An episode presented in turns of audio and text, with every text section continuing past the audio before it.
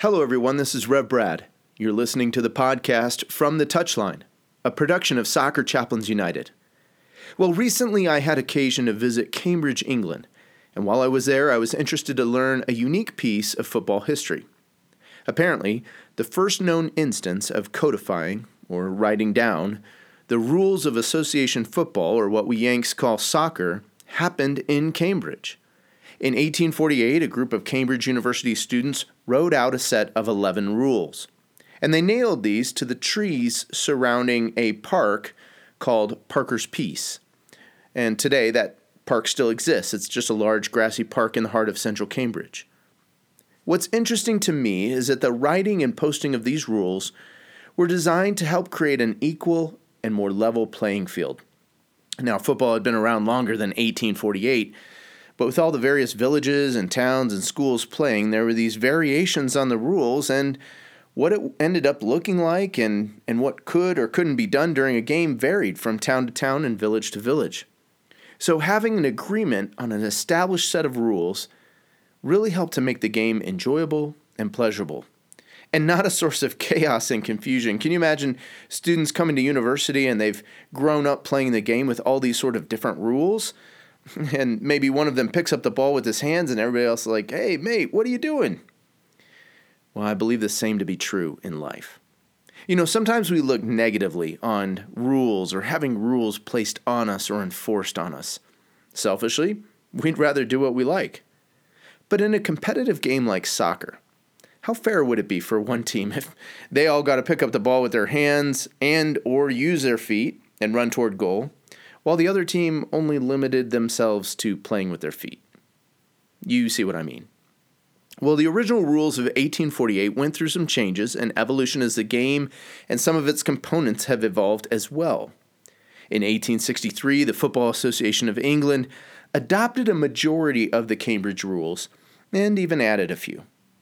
It might be interesting to study and see how the laws of the game have evolved even to the point they have to today.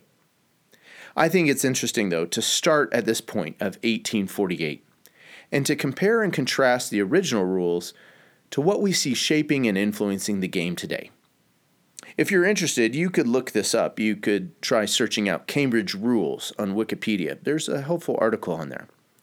In 2017, though, the city of Cambridge commissioned a monument to be placed to honor the significance of those rules being codified, being borne out here on this plot of land.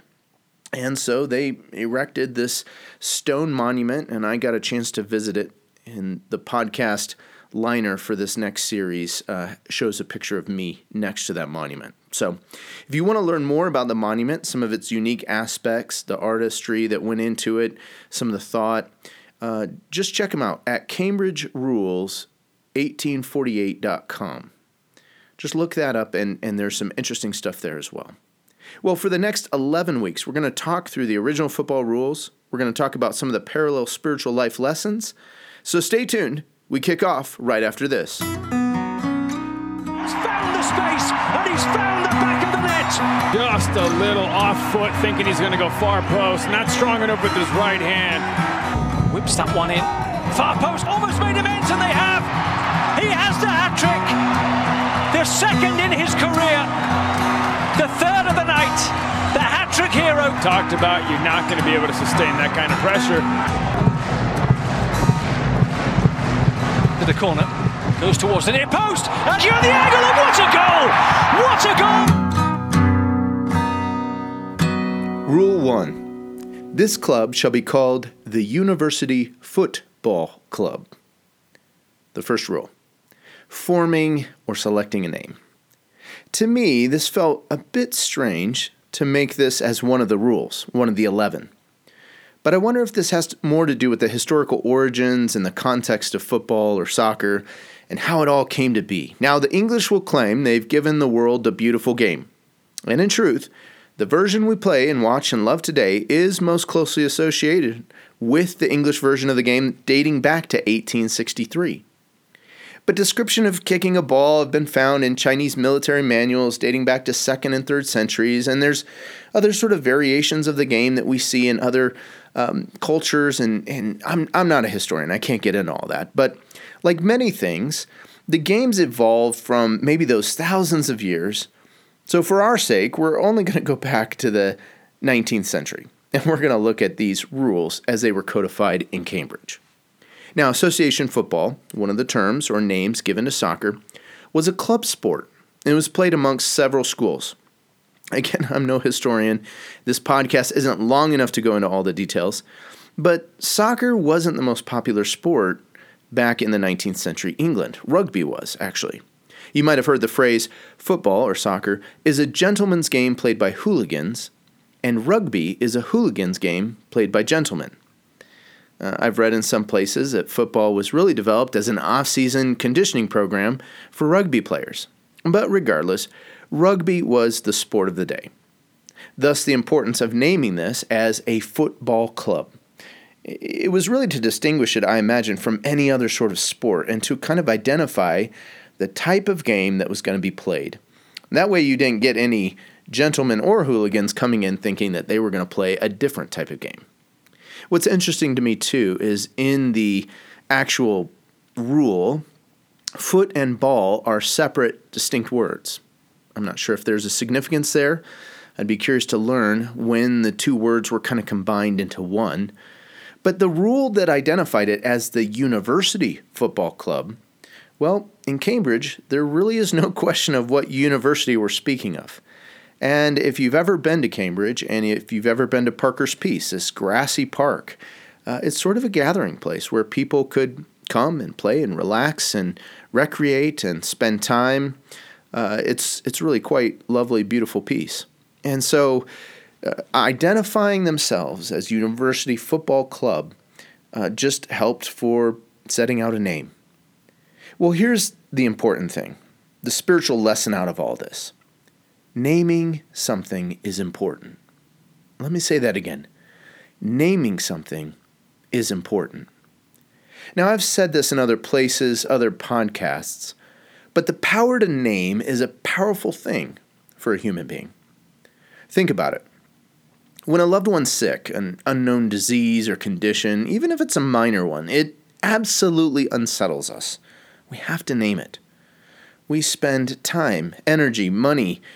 We go into diagnosing and being able to put a name to a particular condition. And, you know, as humanity grows in its knowledge and things like technology and scientific understanding, uh, all these things uh, go into naming. We, we, we like to get really specific with our naming, in fact.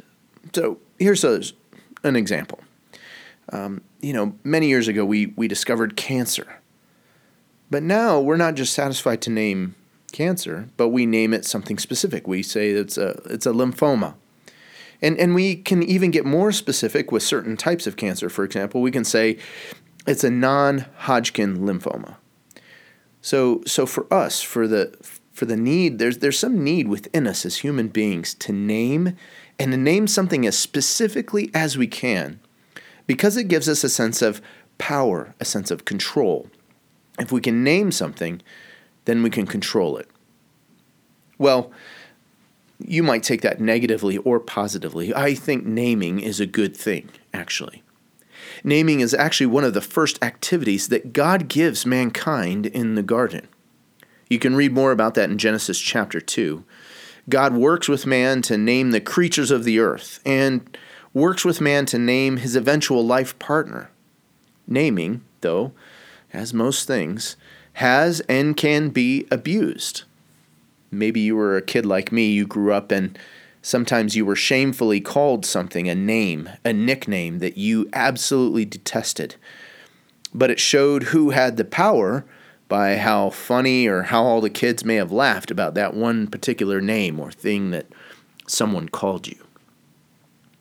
But I think, on the whole, naming is usually seen in a positive light. We do see restrictions about naming. In fact, one of the Ten Commandments specifically forbids misusing God's name. So there is a caution, and that caution betrays a sense of power but we're to use that power to name, we're to use that wisely and carefully. On the other side of things, the beauty and blessing that comes from naming, think of some of those special moments. Naming a child, for example. Naming a location or place if it has a significant meaning for you. Sometimes even naming God Himself, giving a name to Him. Uh, we see that in a couple places in Scripture, but that's for another podcast. So today, as you go away from here, I'd like to encourage you to reflect on significant naming moments in your life. Maybe it's your own name. What does your name mean? Why did you received that name from your family, from your parents? Or maybe you've had the privilege of naming a newborn child. Think about some of the things that went into that. Maybe you're trying to honor a family member from the past, or maybe you were trying to honor something new, something distinct, because you needed to get away from something in the past. Or maybe you've not had, you don't want to go that deep on either of those levels. Maybe you've just simply named that old faithful car that gets you from point A to point B, gets you to the training ground and home.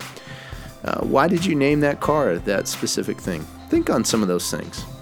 And consider how naming has been abused, how it shapes identity. I think for us to consider the power of naming and what it means for us today is a powerful exercise we can learn out of the first rule of the Cambridge Rules of 1848.